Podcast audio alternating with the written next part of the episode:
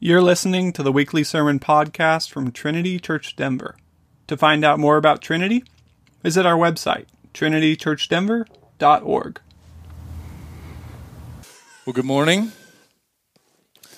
Welcome. Thank you for thank you all for uh, making your way down here. Maybe a little more exciting uh, trip to church this morning, if not a little bit more complicated. My name is Justin Riley. I'm one of the parish elders here at Trinity Church Denver. Uh, Brian Brown, our ministering elder and uh, full time pastor, is away uh, visiting some family this weekend. So it is my distinct pleasure to get to preach uh, this text this morning on the topic of wisdom and money. So we spend uh, here at Trinity, we spend our summers in the Proverbs. Uh, we are grateful that God, in His kindness, has given us this book of wisdom meant to instruct us in the most practical of ways on so many topics. And so today, uh, Brian was gracious enough to give me the topic of money. And uh, next week, here's just a F for your information. Next week, the topic will be sex. So, families, there you go. Heads up. And Brian is preaching. Double heads up. Uh, let me pray and, uh, and we'll jump into our text. God, thank you for your goodness and kindness. God, we thank you that you've given us your word. I thank you that you've given us Proverbs in particular, God, that you've given us this entire book of wisdom. Um, God, when we are uh, short sighted or have trouble understanding what your will is, God, you give us this gift of uh, this kind of text that gets pretty clear with us on how we ought to live. And so we're grateful for uh, the, the, clarity of your instruction. I pray, God, that you would uh, change the ways that we uh, think and speak and act. Um, God, shape us with the, the, truth of your word this morning uh, by the power of your spirit. God, may, uh, may all that we say and do this morning uh, be for your glory. We thank you for this time. In Jesus' name, amen.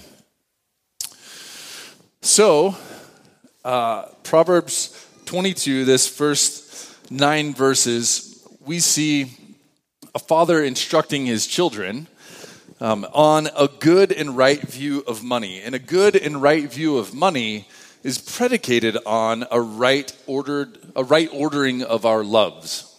So, this should come as, as no surprise, but when we have rightly ordered loves, lots of things fall into place, right? Uh, our view of money is among those. So, I have for you uh, uh, four observations, and then I have a few instructions from this text and from uh, even other parts of Scripture that we're going to pull in and, and look at um, to help us to understand how is it that God wants us to see money, uh, what, how ought we to view it, how ought we to wield it for His glory. So the first observation here is that there are, there are many things that are more important um, and ought to be valued more highly and pursued more than money, providing, uh, which provides us a, uh, some specific clues about the proper ordering of our loves. And so if we look at this text, I'm going to call out just a handful of things. Obviously, our love and pursuit, our value of God, um, our value of our spouse, our children, even uh, this text begins with a good name is to be chosen rather than great riches and favor uh, better than gold, silver or gold. And so, a good name, a reputation, favor before God, humility, uh, the fear of the Lord, all of these things are ought to be more highly valued than our pursuit of money or riches. Um, as you as you hear that list of these are the things that are, are, more important for us to pursue than money itself, you should hear in that a description of relationships, of human relationships that are always a higher priority than, than the pursuit of money. So essentially, your relationship with God, your relationship with other people, uh, and even your own identity. So when you're uh, when, when your money or lack of money becomes your identity, that's a good indicator that idolatry has taken hold. Idolatry, this is uh, this, this came up even as we were, as a family, reading through some catechism questions last night. Um, the, that uh, idolatry is when you uh, trust, put your trust in the creation, a created thing, over the creator. Money is quite frequently that thing. How easy is it for us in our culture? How many friends or relationships do you know, uh, like friends you have, relationships that you have, who, who you can look at their life and say, wow, their single greatest pursuit in life, their single greatest goal in life is to make a bunch of money. Believing in, in all sorts of false hopes about what that money might bring. Now, I want, I want to point out and, and ask you to note that he, he uh, runs through this list of here's how we ought to view money, and we're going to dig into this a lot more. But note that he says all of this without calling money evil. It's not the money that's inherently the problem. Okay? So let's hold on to that. Money is a tool, it's not uh, an evil unto itself. So the second, the second observation I want you to make is that the Lord is the Lord of both the rich and the poor. So he is the cause of their coming together. So we see this in verse 2. The rich and the poor meet together. The Lord is the maker of them all. God has created inequality. God's goal for humanity is not that we all have the same thing, that we all act the same way, that we all have the same outcomes. Um, rather, in, in fact, nowhere in God's word, nowhere does he describe or command an equality of outcomes or even opportunity. Rather, he gives and takes away. Now, if you've if you've been in the church for some time, if, like in the I don't know 2000s, you probably can't hear the phrase "He gives and takes away" without a little song popping into your head. Everybody, somebody, yeah, blessed be, yeah, we all did it. It was great. And man, is it not true? It's absolutely true. This comes from Job 1, and uh, we have to, if, if that song is the cliche playing in your head right now, um, I want you to just take a step back from that, hear this scripture, and believe how true it is. This is Job 1, verse 21 and he said naked I, come, I came from my mother's womb and naked shall i return. The lord gave and the lord has taken away. Blessed be the name of the lord. It, it is 100% god's prerogative to give you what he gives you and not give you what he doesn't give you so, who are we then to look at the Lord and complain why He hasn't given us something that He's given someone else? What is that? Jealousy. So this ought to, this, this admonition, this even just this observation that, that God has made both rich and poor, He's made them both for His own glory. He's made uh, some wealthy, He's made others not wealthy. He's given uh, financial struggles as a gift to some, He's given an abundance of wealth to others, and all of it for his glory. And this should beckon us away from both jealousy and resentment, as well as from pride and selfish ambition. So, if God has granted you, He's given you an abundance of wealth, be thankful for that.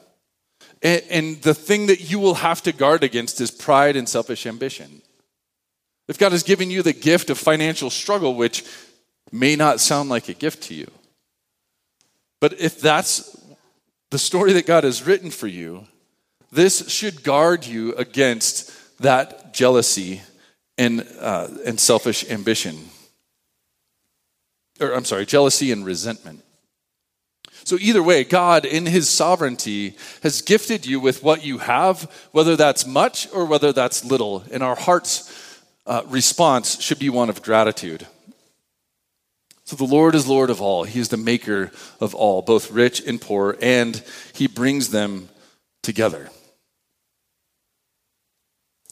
The third observation is that God values humility and fear, or reverence of Him, if we talk about the fear of the Lord, but He values humility and fear of Him and delights to give riches, honor, and life.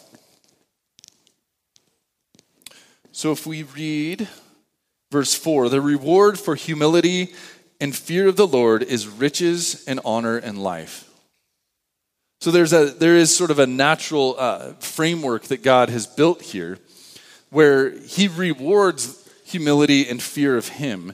If we if we recognize that humility is exactly what i just talked about where we don't put our our faith our hope in money where we don't put our identity in being rich or owning a 172 foot yacht if we don't put our our hope and our faith and our identity in money and yet and instead of that we exercise humility and reverence for the Lord. We recognize that it is from God's hand that we have what we have and don't have what we don't have.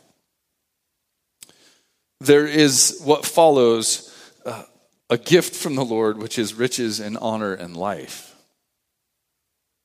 So, money, as with all things, and I hope that you hear this message over and over and over and over and over again here at Trinity, that money, as with all things, is a gift. God, as a good and kind father, gives amazing gifts. And do we treat those things as gifts? So if, if, if God has given you money, do we, do we recognize that? Do you recognize that as a gift from Him? It ought to be, money and every other gift ought to be received with joy and stewarded and used to honor Him. It is not for your own pleasure, it is not for your own comfort. It is intended to be wielded for God's glory. Every dollar that you have, every dollar that you earn, every dollar that you're given, given, every ounce of wealth that you have ever or will ever control is not intended for your own joy or comfort. It is intended to be used to honor Him. Because all of it belongs to Him.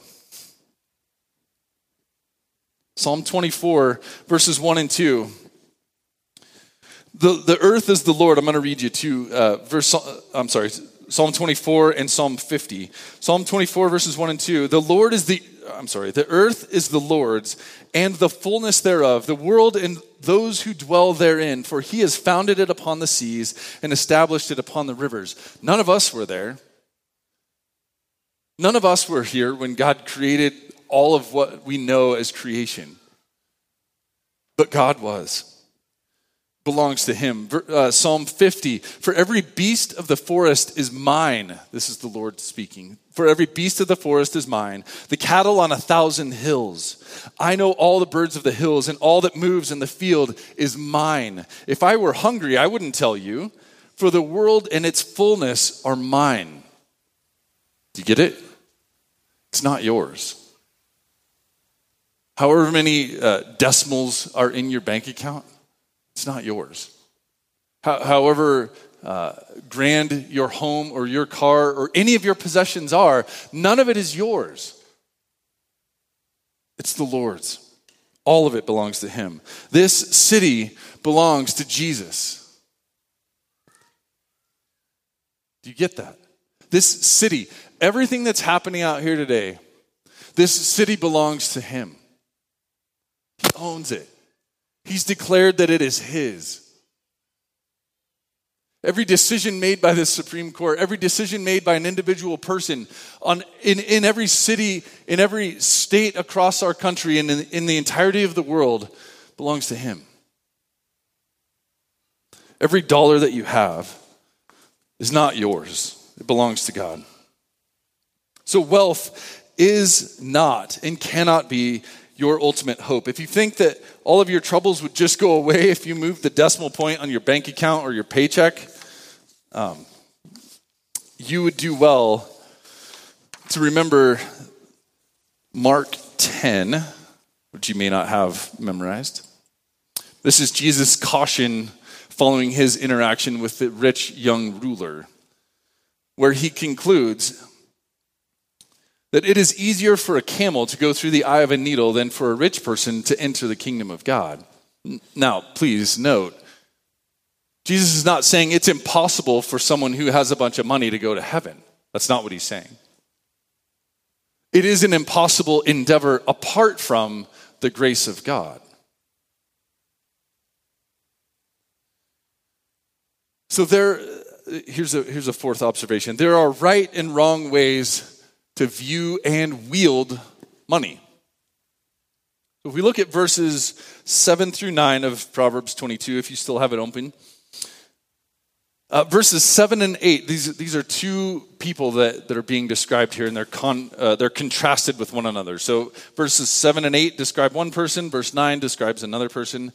Verse uh, 7 and 8 reads The rich rules over the poor, and the borrower is the slave of the lender. Whoever sows injustice will reap calamity, and the rod of his fury will fail. So, this is, we should have in our mind's eye now, some rich person who is not wielding his money for the glory of God. He is wielding it and probably gained it by, um, by unrighteous by, or even evil ways contrasted with this man described in verse 9 Whoever has a bountiful eye will be blessed, for he shares his bread with the poor. We should read here the bountiful eye uh, may be understood as uh, a beneficent disposition. It's one who is kind or generous with uh, what God has given him, with his wealth. And he shares his bread with the poor. So there are right and wrong ways to view and wield money. Uh, James talks about this, and we've already touched on what does it look like when you don't have money and you want more money, uh, and when that sort of uh, notion overwhelms you, when that is the primary driver. Well, James talks about this in James. Uh, chapter 3 verses 13 to 16 where he, re- where he says who is wise and understanding among you by his good conduct, let him show his works in the meekness of wisdom. Here. But if you have bitter jealousy and selfish ambition in your hearts, do not boast and be false to the truth. This is not the wisdom that comes down from above, but is earthly, unspiritual, and demonic. For where jealousy and selfish ambition exist, there will be disorder in every vile practice. How easy is it for us to look around and be consumed by, man, if I only had that.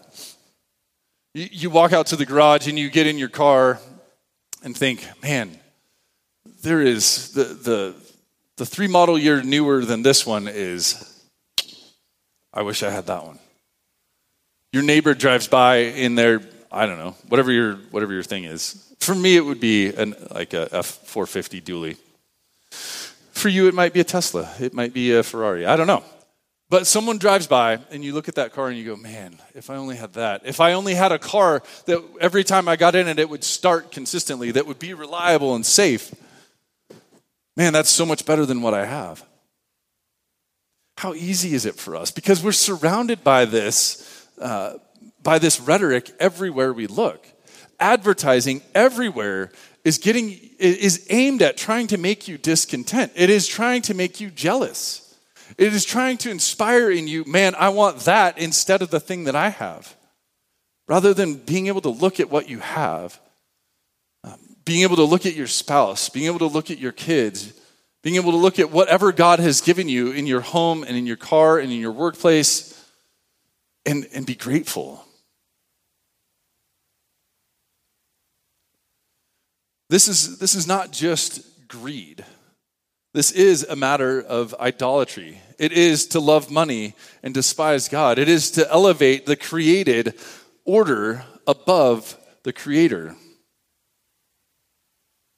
Wayne Grudem, uh, who is a systematic, or he's a theologian um, who's written a great systematic theology book, but he says that greed is not simply the desire for more Greed is the excessive desire for more. Did you catch the difference? Is it okay to want things? Sure.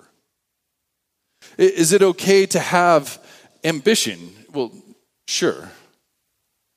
We'll come back to that.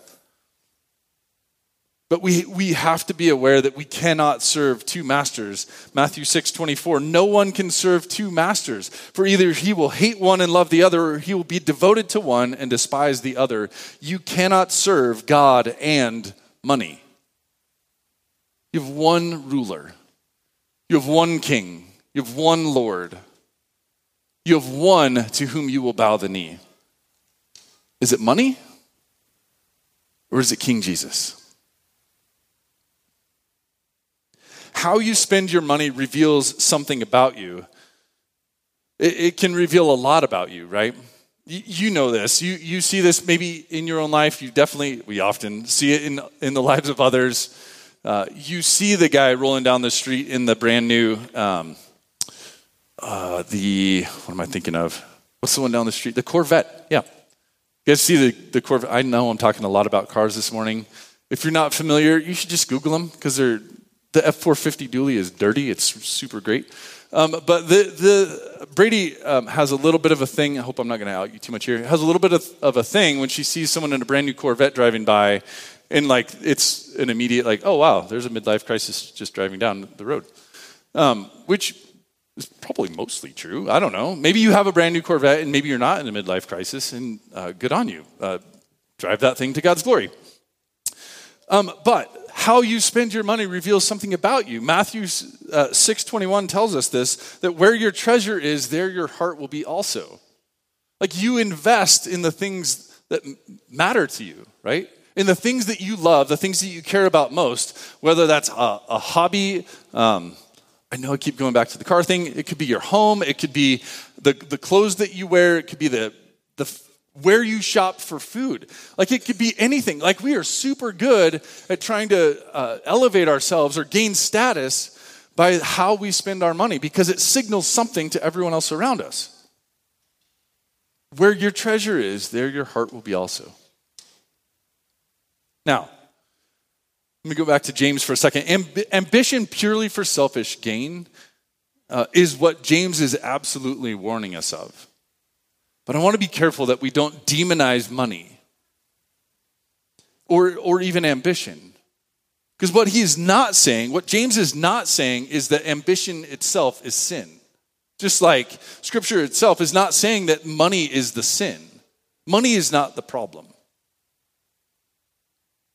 Ambition is not sin. On the contrary, God gives us ambition as a gift and then instructs us how to use it or how to achieve it.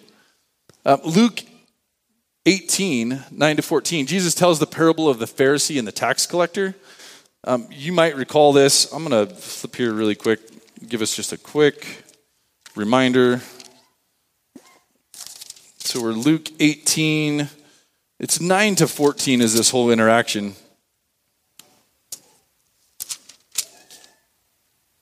Oh, no. That's definitely the rich young ruler. I wrote down the wrong reference. The Pharisee and the tax, I'll just tell you. The Pharisee and the tax collector, right? Um, where uh, the, the Pharisee is looking at all the things that he's done, all the, all the strict obedience to the law that he's done, and he says, Well, surely you're going to bless me.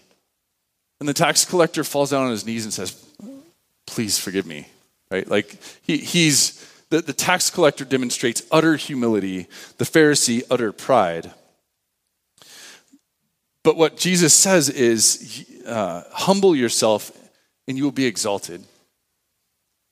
He doesn't say, don't, want, don't desire to be exalted, don't desire a place of honor. He says, here's how you get there. It's not how you think. So it, he, he never strikes down, hey, you shouldn't have ambition. You shouldn't desire to be honored. You shouldn't desire uh, wealth he, what he says is the way to get there is different than you think. It comes by humility and by the fear of the Lord. I have three instructions from, uh, from this text and from others as we, as we kind of walk through. Uh, what do we do then? How ought we to live? How ought this scripture, how ought the wisdom of, of God teach us to live um, with our money. The first one is to walk in humility in the fear of the Lord. Hopefully, that's not a surprise to you. Hopefully, I've been clear. um, in this scripture teaching us that humility and fear of the Lord uh, leads to riches and honor in life. There's, there's also in this a connection to last week's sermon. Uh, last week, Brian preached from Proverbs 24. Uh, Proverbs 24, verses 32 to 34, he says, Then I saw and considered it. I looked and received instruction a little sleep, a little slumber, a little folding of the hands to rest, and poverty will come upon you like a robber, and want like an armed man.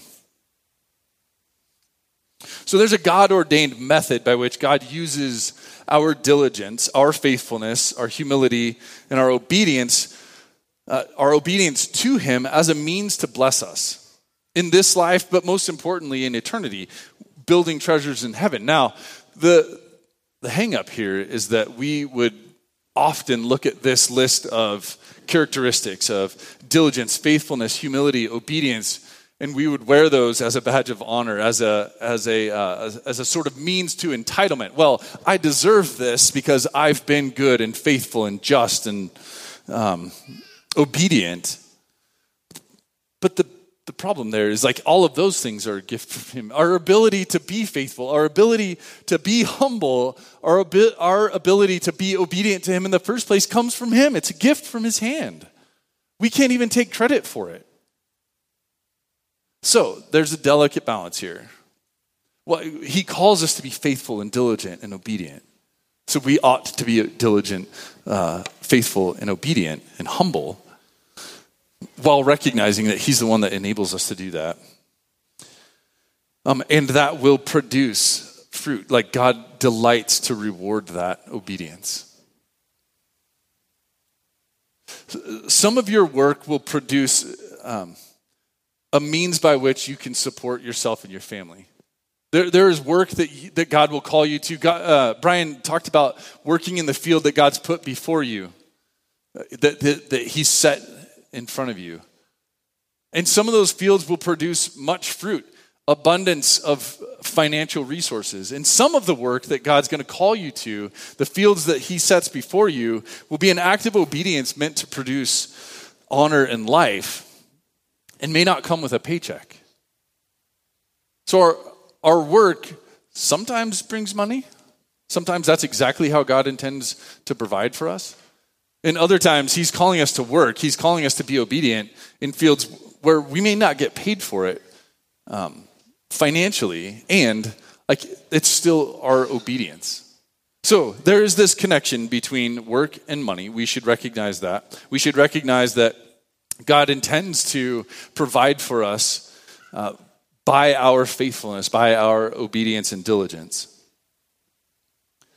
Secondly, we are to honor God in how we wield the gifts that He gives.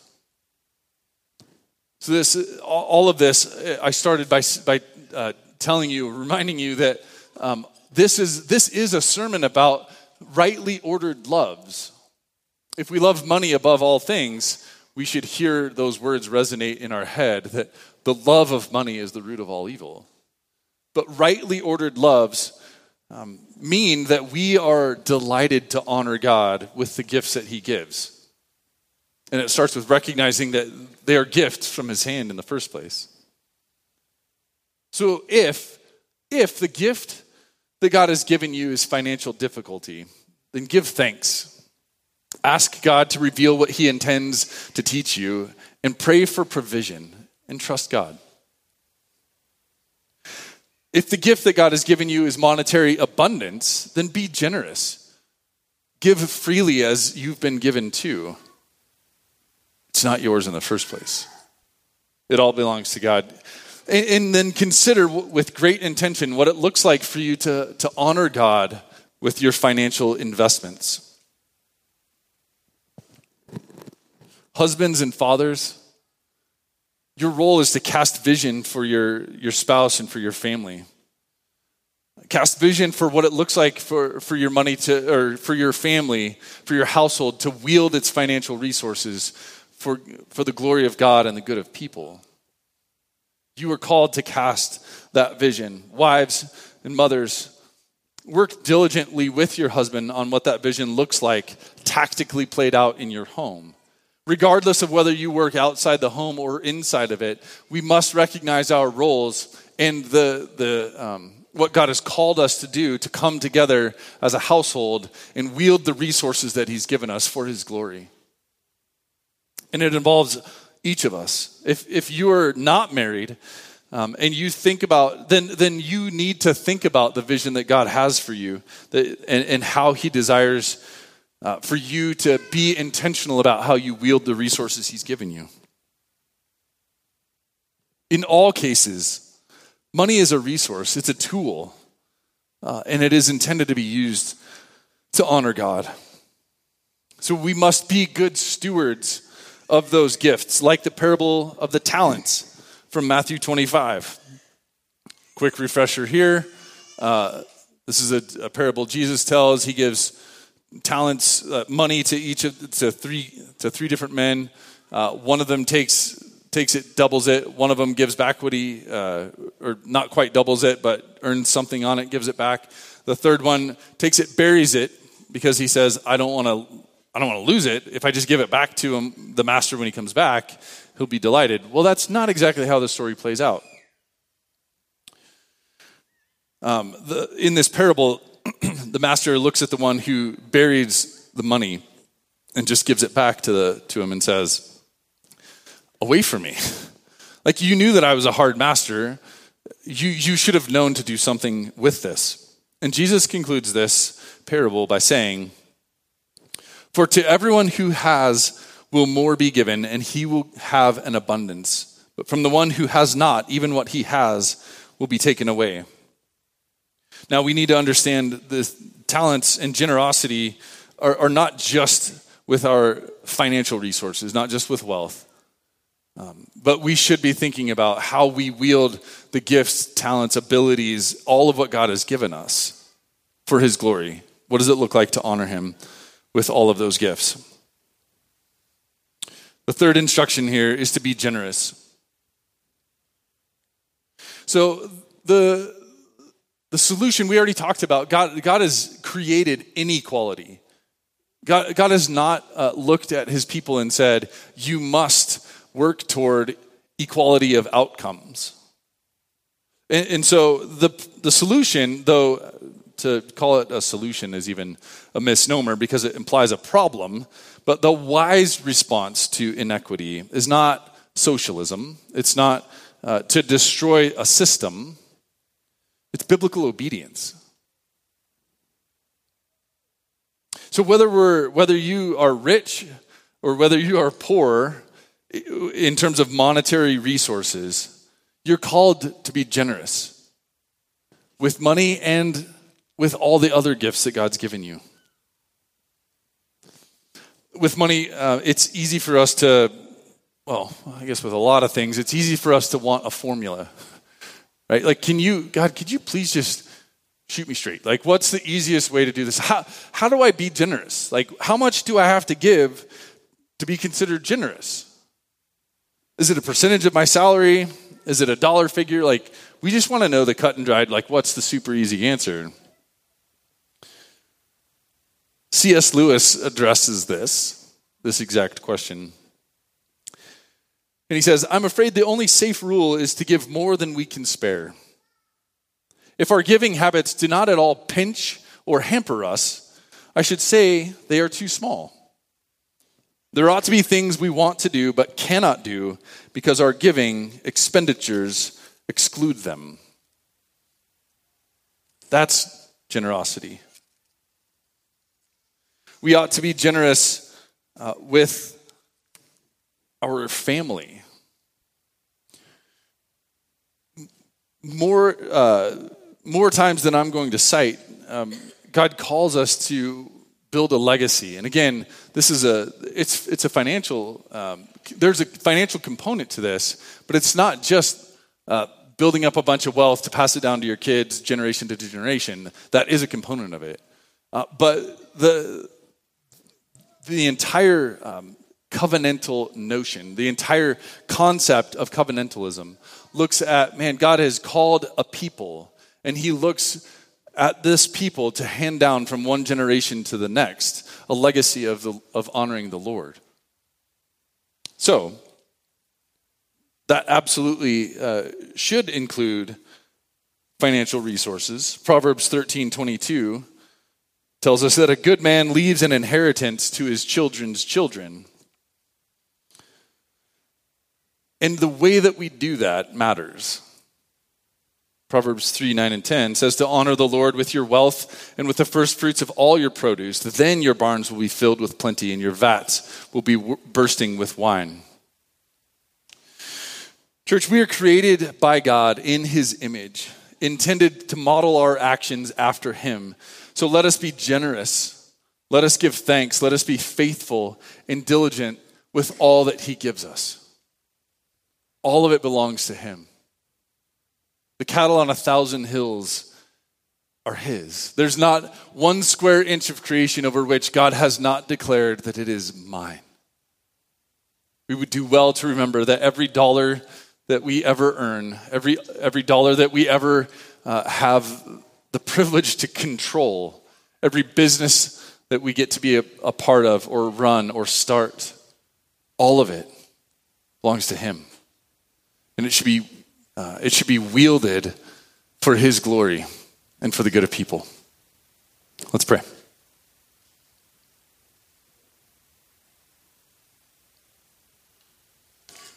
God, you are good and kind Father and King. You delight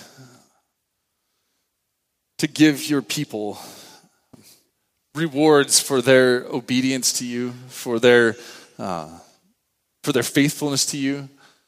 And God, I pray that as your people, we would, we would have hearts overflowing with gratitude for the gifts that you give us. God, the, the gifts for us to even have the, the faith to be obedient, to, um, to walk in faithfulness, all of it is a gift from your hand. God, in your mercy, you, you've given us um, uh, this win in, a, in a, a Supreme Court decision. And God, we're grateful for your mercy. And God, we, we pray that you would continue, God, to, uh, to call people to obedience, to call people to faithfulness, to call people to repentance. God, for those who reject you outright, God, that their hearts would be changed. God, that the scales would fall from their eyes and they would fall um, before you. God, that they would submit to you as their God and King. God, we thank you for the, the resources that you've given us as a church, as families, as individuals.